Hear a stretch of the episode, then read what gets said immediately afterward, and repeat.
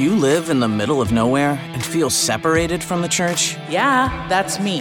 Or do you think the church is out of touch? Absolutely. Then this podcast is for you. Coming to you from the Diocese of Sioux City. What? Where the hell is Sioux City? Welcome to Outcast Catholic with your hosts, Father Shane Demon and Father Travis Crotty. Welcome, one and all, to the podcast, Outcast Catholic. I'm Father Travis Crotty, And I'm Father Shane Demon. and we're pleased, as ever, to join you for some discussions about stuff from Sioux City. Some stuff, few things, mix Out- and match. Some stuff, yeah. Yeah. That's right. Father, it's always good to be with you again. Likewise. What's new? Thank you.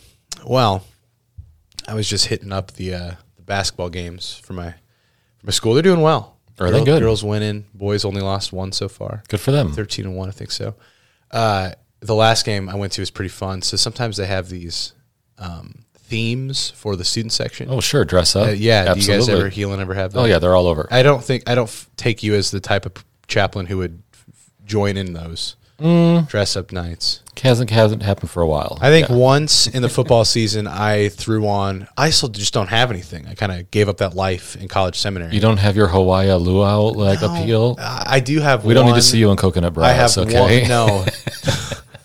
so now that that image is there for everybody, Yes, take it in. uh, Use your imagination. Most you don't know what we look like, but um, anyways, uh, I do. I do have one like quasi Hawaiian shirt that I wore over my clerics to a football game once. Mm. Okay, that was that was it. That was fine. Mm-hmm. But I always show up and they're like, "Father, were you're not wearing your insert theme of the night." You know, Right. The other day it was like grout fit. You know, gray outfit. Have you heard of that before? No. When you just have a monochromatic gray, mostly sweatpants, right? So it's Sure. like gray, just kind of gross. It's grout fit Okay. right? So, the, Father, why don't you have grout fit? I'm like, because I don't wear that. I wear black. I don't have the 1980s, you know, Sure. clerics on with the, the gray shirt or something. that permanent deacon clerics in some Sure. dioceses. Uh, and that also, I'm like, you guys never tell me these themes until like the day of. They're always posted on social media. Exactly right. And they said, Father, you got to get on the gram. You got to get on the socials. I'm like, I'm not doing it. I'm not. I'm not getting on the gram just for these dumb themes. So they told me that the theme for the other day, a couple weeks ago, was um, American flag. Which I was okay, all right, And I- Patriotic. And I, I, didn't think I was going to make it to the game, so I just kind of gave it up. Then they said uh, the theme. We changed it in the same day. You know, as high schoolers do. Mm-hmm. The theme is now dress up, formal. And I mm. thought like that is one thing I can do quite well. Sure. In fact, Grab a suit. so I, I showed up to this game with cufflinks. Ooh. And then people probably have never seen priests wear these. There, I, I got it for free from a guy, but there are like vest that you can wear, like a real clerical vest Oh, that sure. like creates the black and white combo over Absolutely. Mm-hmm. the you know collar. So like A gilet. Is that what it's called? Wow. Is that the Italian for it or? It's probably the French, actually. Oh, nice. One of those clerical vests, right? Yeah. So I basically show up wearing like a three piece cufflink suit, right? Uh-huh. And uh, the students have no idea how to handle it because I forgot that like high school kids saying they're dressing up when it's not actually like a dance or something basically means putting on nice jeans. Like most of these Sure. kids look more formal when they're just wearing Catholic school dress code. Right. And they did that night, right? Right. So I roll up and they're like, what the heck, father? And one girl goes, where'd you get that stuff? I said, what do you mean where'd I get it? Like, I'm a classy guy. I have this in my closet, you know? and then the ref said, he comes up to me, he's like, uh, a little overdressed for the occasion, aren't you, father? I said, I, I came from a funeral home. yeah, no, I said, I said the theme is dress up. And he just, he gives one look at the student section. He goes, well, thanks for setting a good example. so it was great. And then the only other person wearing a suit was Felix, our foreign exchange student, Mm. who walks in looking very sharp. Mm-hmm. And that was it. I'm like, my guy, you know, Mm-hmm. repping the suit, nobody else stepping up to the plate. Well, I'm glad you could step up. I have two. Way to So, go. There's small victories in life, aren't Wow, there? there it is. And you know, when you put a suit on, with cufflinks especially, you feel you feel victorious. you know? I'm sure the athletes out on the court just stepped up their game because they knew that you had come I don't want to say that they won because I was there with such a high level of class. Listen, our football, our basketball coach in high school, I didn't play. The coach of basketball in high school, you were the hype man, though. I was the hype man. Would often Yeah. say, "Dress sharp, play sharp." Just saying, yeah, you dress for success, right? dress for success, right? You know, when there's um, theme nights for athletic games here in Sioux City, I don't know if it's at the Goodwill or where it is, but a bunch of Heelan students must have just donated all their formal uniform, former Oh, Nice. uniforms. So those are ready to go. Well, and there's a lot of public school kids who I think just must find these at Goodwill or the bargain center. I don't know where because they will come dressed in our school uniform right? in their you know opposing team And student like section. make fun of the Heelan. Oh, that's oh yeah, hilarious. they do this forever. In fact, I was at a I was at a volleyball game this fall um, when there was kind of a limited student section just Sure. due to COVID, and uh, one of the dads came up to me and said, "Why are all the kids in? Didn't they go home and change and they have time?" And I was I like, have the uniforms on. that's not our that's not our student group. That's the opposing team mocking Oh, us in our student And uniforms. literally go our kids are down here. Uh, wearing public school clothes. right, exactly, exactly. So that does happen a lot here in Oh, Sioux City. I'm not sure why, Oh, that's great. Um, but there it is. there it is. Themes at the basketball games. Yeah, I can I can get on board with the formal attire. I don't know if I'm getting on board with it. Sounds like it. You came prepared. ones. I did. Yes, That's great. So here's the deal. yes. Tell I've been me. thinking.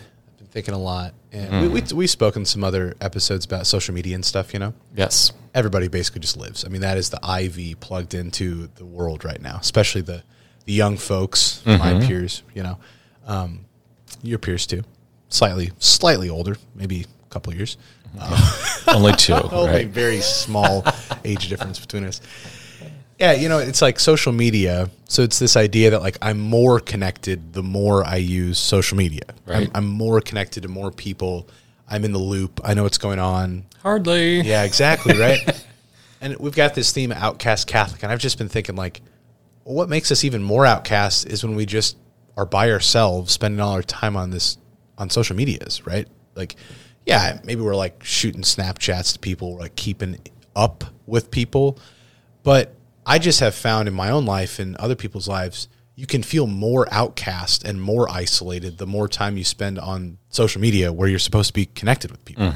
Right. And you just feel more disconnected because I'm sitting here while clearly other people are living life better as they're showing on the gram or something like that. It's like that's Instagram if you didn't know. I did know that. The gram, Thank you. right, yeah. Um, yeah, and just just this kind of paradox that what ought to be connecting us is making us feel more outcast. Um, so that's been going through my mind. And then the other day, I was hanging out with some friends um, who shared. Uh, one is Scottish, in fact, and she was sharing some. Oh, I forget the the poet who wrote "Auld Lang Syne." Do you know this guy? So I he's like don't. he's like this Scottish icon, right? So she was sharing some of these beautiful, singing these poems for us.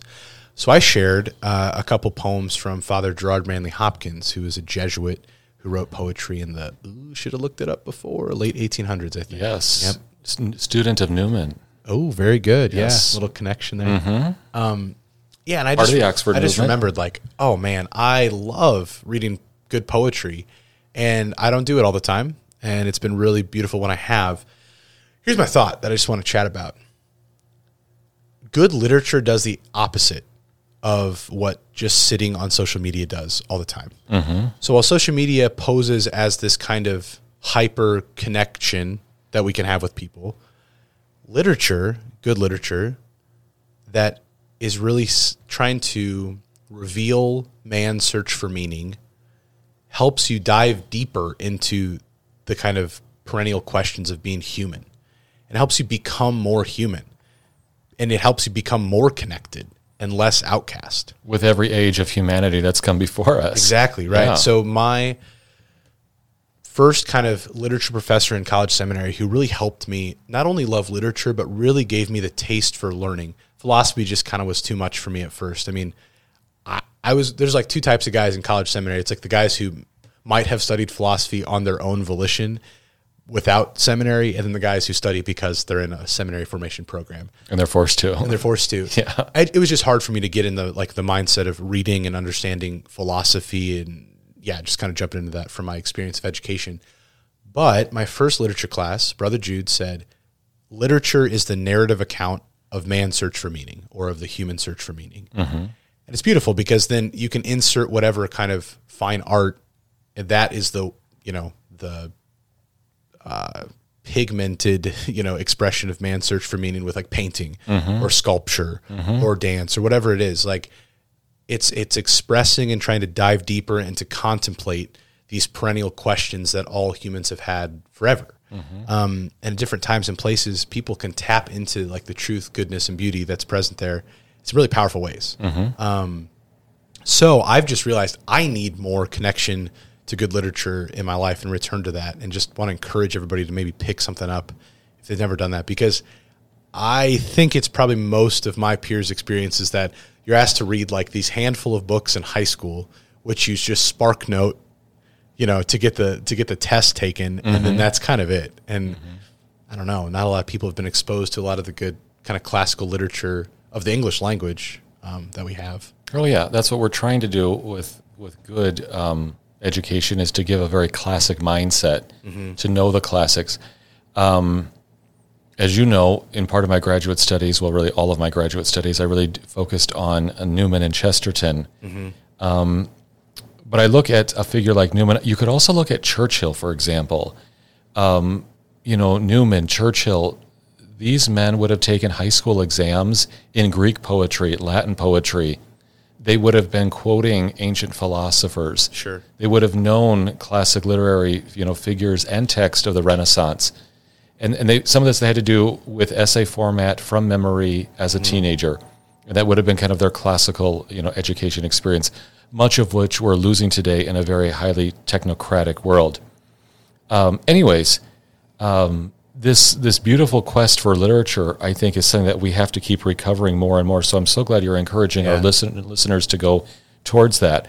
Um, I just finished just recently Evelyn Waugh's Sword of Honor, uh, the the three part.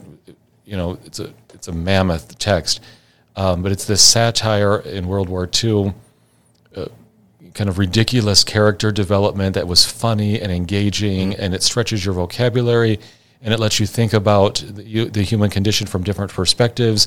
You can laugh with some of these characters. You can empathize with some of them and their struggles.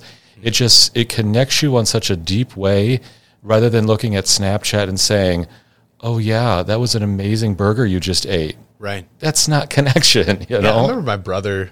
Uh, he he had a good point. I think with his roommate, like who was just sitting there scrolling on like insert the name of some you know social media, and he he said, "Stop. What was the like three things ago that you just saw?" And he's like, "Uh, what?" He's like, "No, no, tell me." He's like, three three little boxes ago that you just looked at. What was that?" I don't know.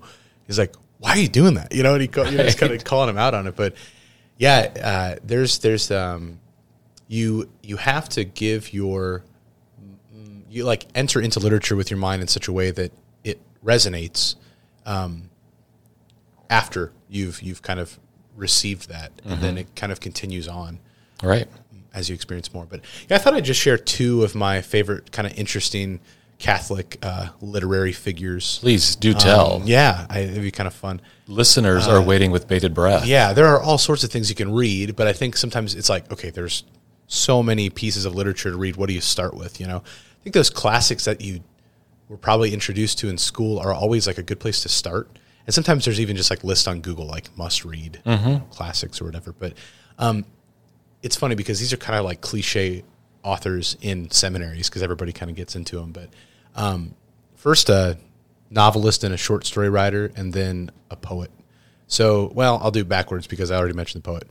So, Gerard Manley Hopkins, he is a Jesuit priest in England, and most of his poetry was actually published after his death. He like wrote for a bit, then his superior told him to stop writing for whatever reason, and then most of it was then published after he had already died. Um, and the cool thing is, as if you like study poetry, you learn the different forms of poetry. A lot of people think poetry is just rhyming.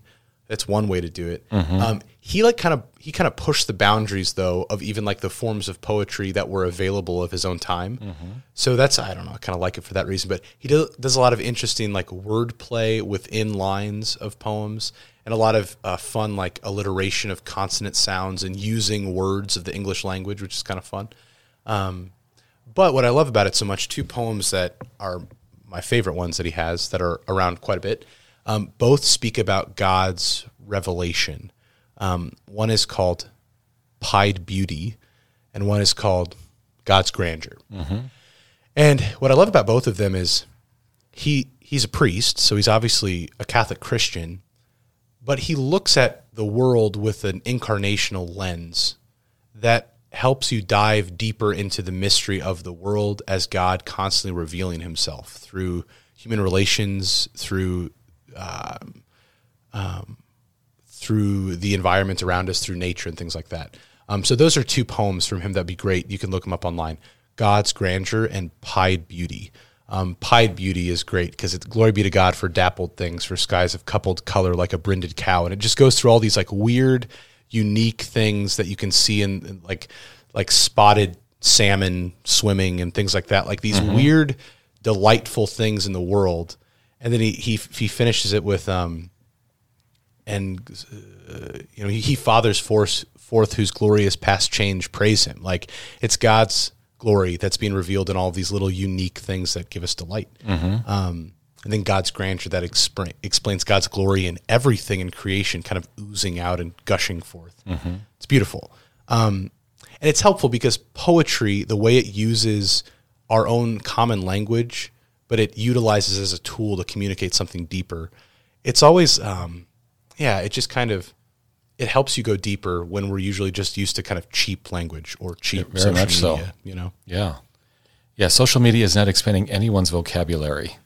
It is not helping you grow in affective maturity to learn like new emotions and new ways to describe your interior life. Mm-hmm. That is not helping at all. and people are usually initially turned off to poetry because of they say that so often well i don't know what that means. I can't understand it. Yeah that's the point. Like you have to read it a few times because the the poet is intentionally using language. And you get caught up in it sometimes because if you start reading translated language that's a little weird you're reading poems written in a different language that's in english but reading english poets is always kind of it's different, and they're writing at a different time with a different vocabulary. He's number one, Gerard Manley Hopkins. Any thoughts? Oh, he's great. Hopkins.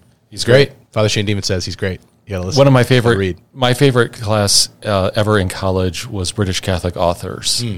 and so we read Newman, Hopkins, Hmm. Tolkien, Chesterton, Belloc, Alice Meynell. I mean, I could go on and on and Yeah. on because these are some wonderful figures who should be friends uh, with contemporary believers. Right. You know, these are people that you need in your life more than Hollywood celebrities. And I, I guess that what's so attractive about it and this different lens that they look through, we can so, get so dull in our approach to our faith and Christianity. It's like, I know what Christianity is. It's this experience of going to mass. It's this experience of graduating from a Catholic high school. And, you know, I didn't find God there, so therefore God's not there. And I love you start reading this stuff and it's like open your eyes and put on different lenses to see that God is so at work in the world. Um, yeah, so check that out. Hopkins, great. Uh, second one, Flannery.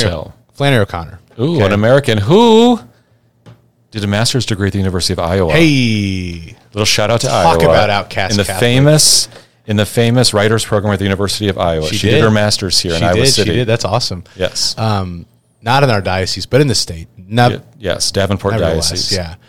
So uh, people hear about Flannery O'Connor, and I think people, secular folks or folks who don't aren't Catholic, are often very surprised to hear that she was an explicitly Catholic author, um, because she's not writing about Catholic things. Hopkins kind of writes about God explicitly a few times, not all the time. Um, so they'll say, "What? Like, what are you talking about?" She's like writing these, so kind of the Southern Gothic. It was the kind of the style, this kind of grotesque, Grotesque version. Exactly yes. right. So you read her stories, and they're kind of at first kind of colloquial, and they're these you know kind of like Southern folks in different, maybe in the city, maybe in the rural area, and then all of a sudden in the story something extremely tragic happens.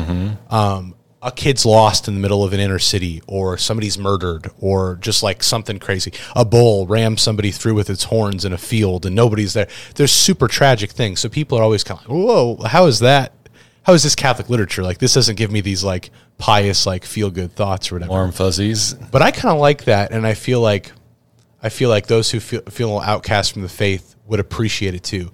But here's what I love that Flannery O'Connor did, and this is a shout out to Father Taylor Leffler, who was on here a few few months ago on our podcast. He wrote his master's thesis on Flannery O'Connor, and the thought would be like, why would you write your theological master's thesis on this this literary character from the '60s?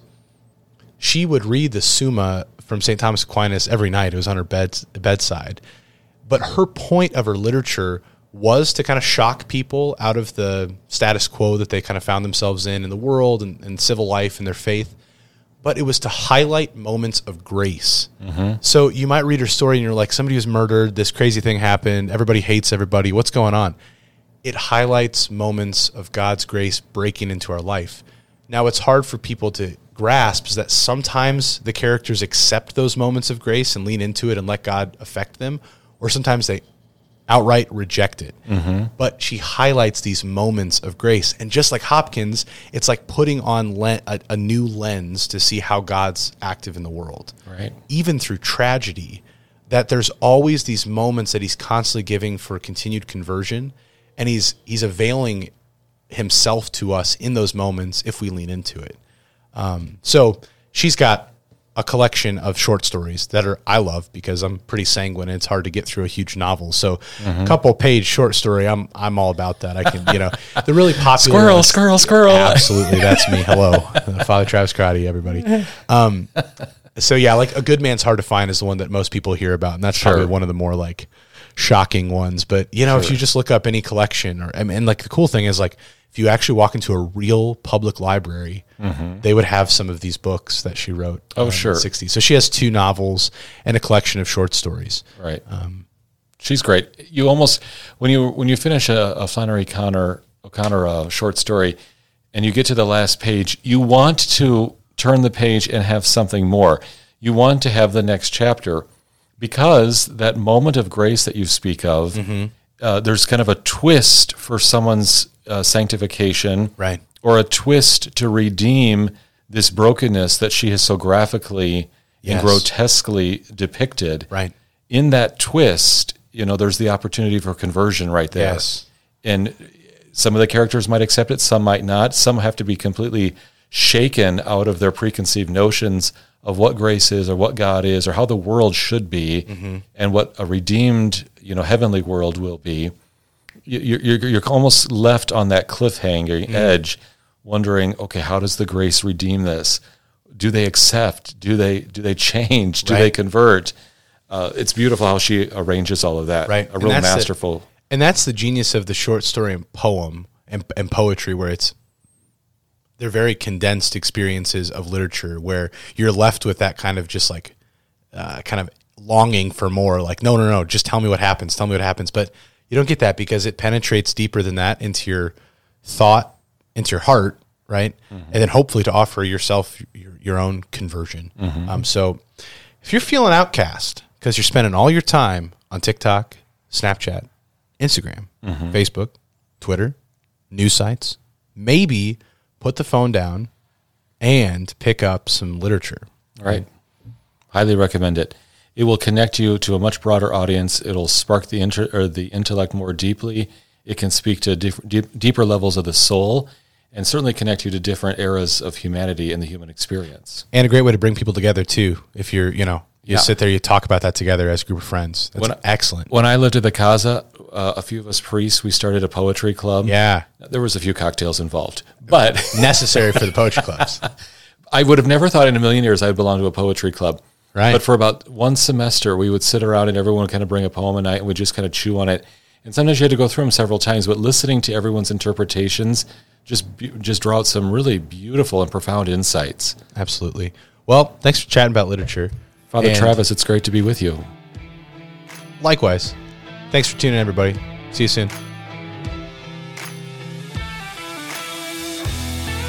Thanks for tuning in. Send your questions and comments to outcastcatholic at gmail.com.